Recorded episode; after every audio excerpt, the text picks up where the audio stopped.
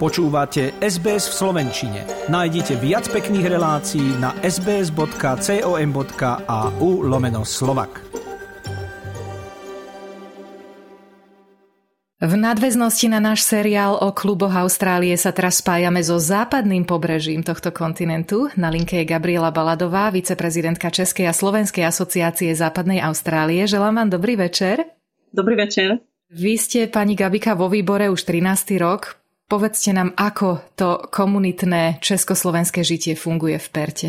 Nie je nás veľa oproti východnému pobrežiu, proti Sydney a Melbourne. Schádzame sa v podstate pravidelne a od toho roku asi 2010 by som povedala, tá činnosť komunitná je nejak aktívnejšia. Viacej Čechov a Slovákov prišlo po tomto roku, viacej mladých ľudí, ktorí samozrejme sa aj založili rodiny, takže sa začali zaujímať aj o jazyk pre svoje deti, aby ten jazyk udržovali. Takže pokiaľ sme organizovali nejakú akciu pre komunitu, tak mali záujem jednak si oprášiť svoj vlastný jazyk, svoju slovenčinu a češtinu, ale aj deti, aby sa stretli s týmto jazykom.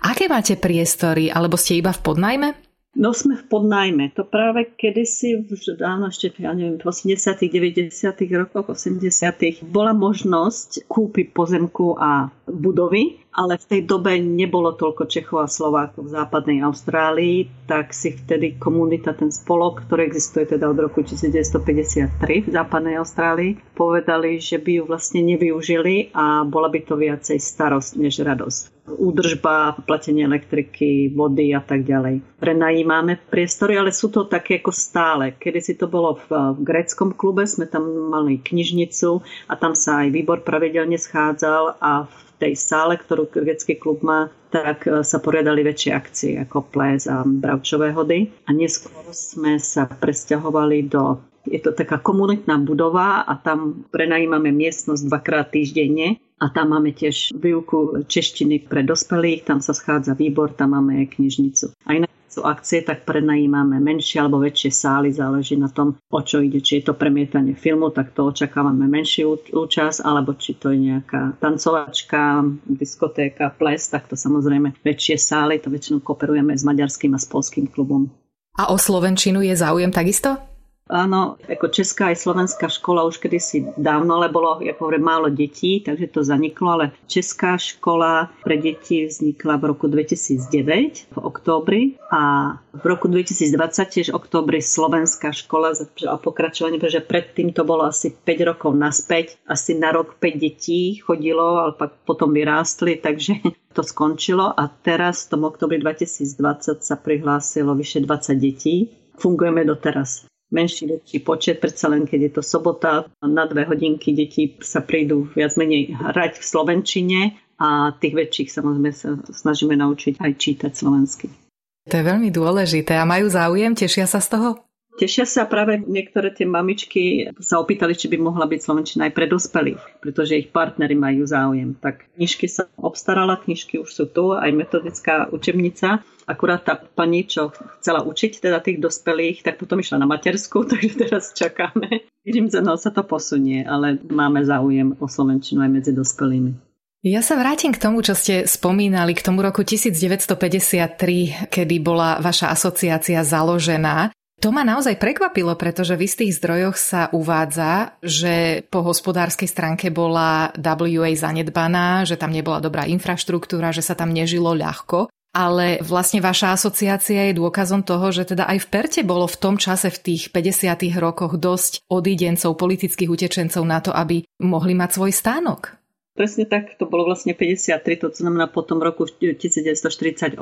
Niektorí skončili v západnej Austrálii a čo mi hovorili tí pamätníci, tak ozaj to bolo tak. Dlho to bolo tak, že tu skoro nič nebolo. Tá infraštruktúra bola zanedbaná. Proste neinvestovalo sa toľko. No, len západná Austrália je ďaleko od Canberry a od Sydney tak sa na to toľko nemyslelo. Viacej tu bolo takých tých prospektorov. Viem, že som robila rozhovory do našeho mesačníku s niektorými tými staršími ľuďmi a pýtala som sa ich na to, ako to tu vyzeralo. Tak väčšinou prišli proste loďami tých emigrantov z Európy a dali ich na dva roky robiť niekam do baní alebo do proste odlahlých oblastí, kde nikto nešiel Takže oni museli, jak sa hovorí, upísať na tie dva roky a potom dostali permanentné víza. No a v tom roku 1953 to bol skupina ľudí sa rozhodli, že sa budú stretávať, tak sa podporovať vzájomne a pomáhať tým, čo prídu. Oni sa volali spolok ľudí dobrej vôle asociácia, tak už len ten názov hovorí, ako, čo bolo ich cieľom a prečo vlastne takto zgrupiť do skupiny.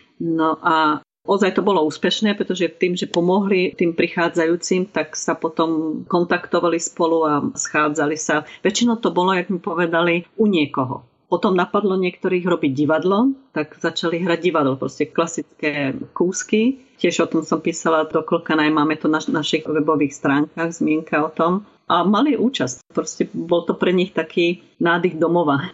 Áno, a práve čítam v tých materiáloch, pretože niektoré ste mi poslali, že hoci bolo to samotné združenie ľudí dobrej vôle silne ovplyvnené, citujem, kresťanskými ideálmi, vlastenectvom a umeleckými sklonmi predsedu Jozefa Kučíka, zdieľalo rovnaký protikomunistický étos ako celý po februárový exil v Austrálii, tu hovoríme o tom víťaznom alebo tzv. víťaznom februári 48. Ale čo sa týka veľkosti komunity, situácia sa trošičku zlepšila po roku 1968, pretože dovtedy veľa ľudí, ako ste aj vyspomenuli, odchádzalo za lepším životom. Po tom 68.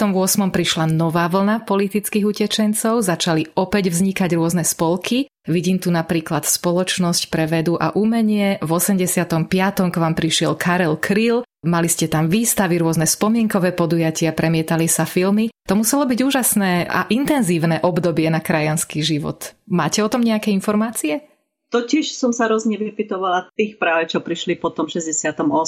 Niektorí prišli priamo a tí práve hovorili, že úplne sa pozerali, kde sú, že, že tu ako nič nebolo a hľadali samozrejme nejaké kontakty, aby teda sa s krajanmi mohli stretnúť. Ale mnohí začali v Sydney alebo v Melbourne a potom sa sem presťahovali. Boli za prácou a niektorí, ako mi povedali, mali malé deti a tie boli často choré ako nádcha, chrípka, takéto veci, proste tieto z počasia choroby. A lekári im doporučili západnú Austráliu, že je lepší, suchší vzduch tam. Tak aj urobili, no a už tu zostali.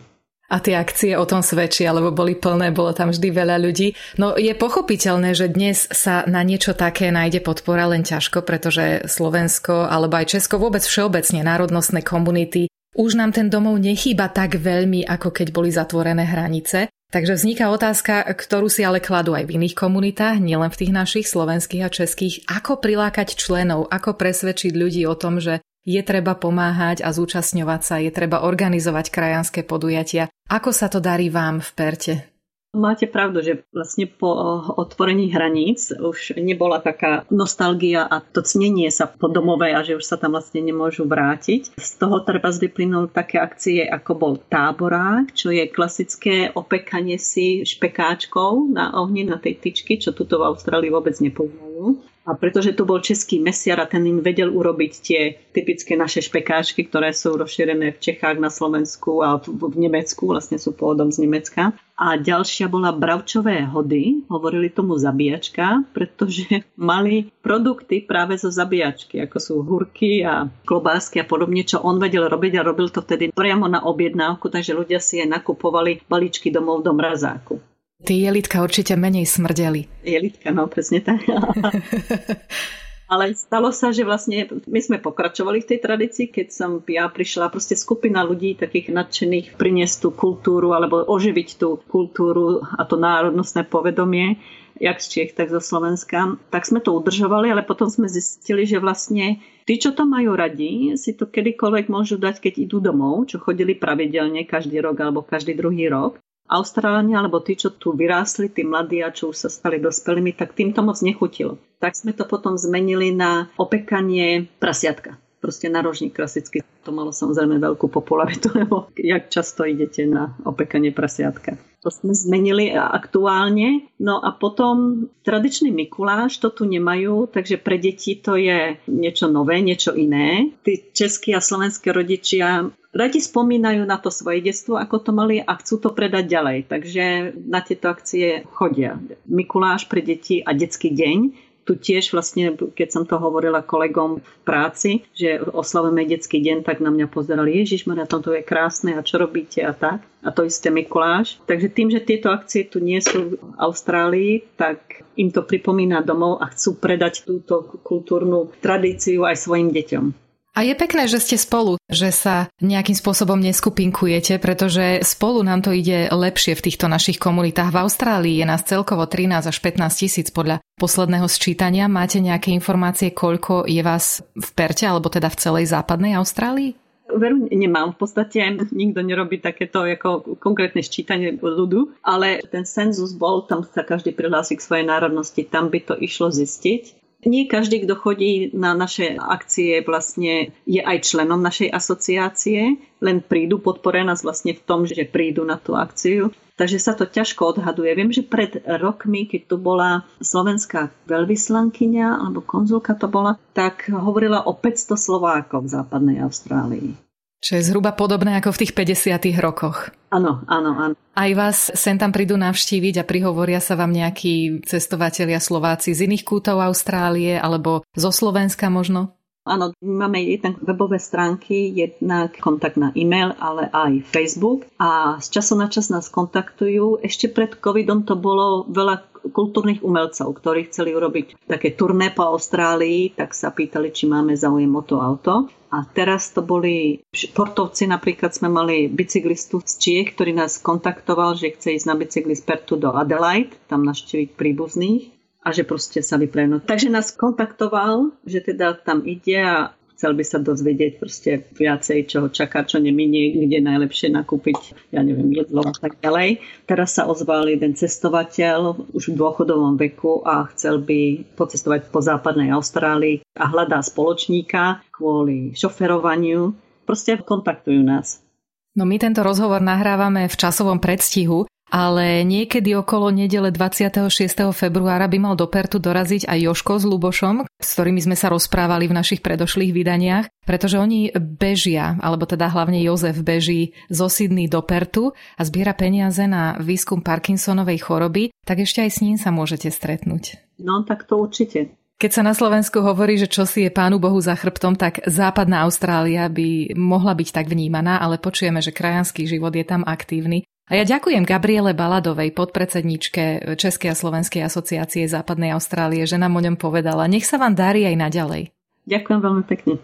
Už to v našich rozhovoroch odznelo viackrát. Možno by bolo fajn, teraz keď tu nemáme veľvyslanectvo, aby sme sa aj sami v rámci tých našich komunít skontaktovali a zblížili, pretože spolu sa dokážeme inšpirovať a motivovať k nejakým Podobným akciám, aké si naše komunity organizovali v minulosti a ku ktorým je dnes trošičku ťažké nájsť zanietených dobrovoľníkov. Nech tie naše kluby a komunity len nesplynú, ale obohatia tie spoločné austrálske.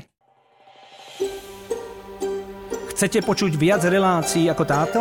Počúvajte cez Apple Podcast, Google Podcast, Spotify alebo kdekoľvek získajte svoj podcast.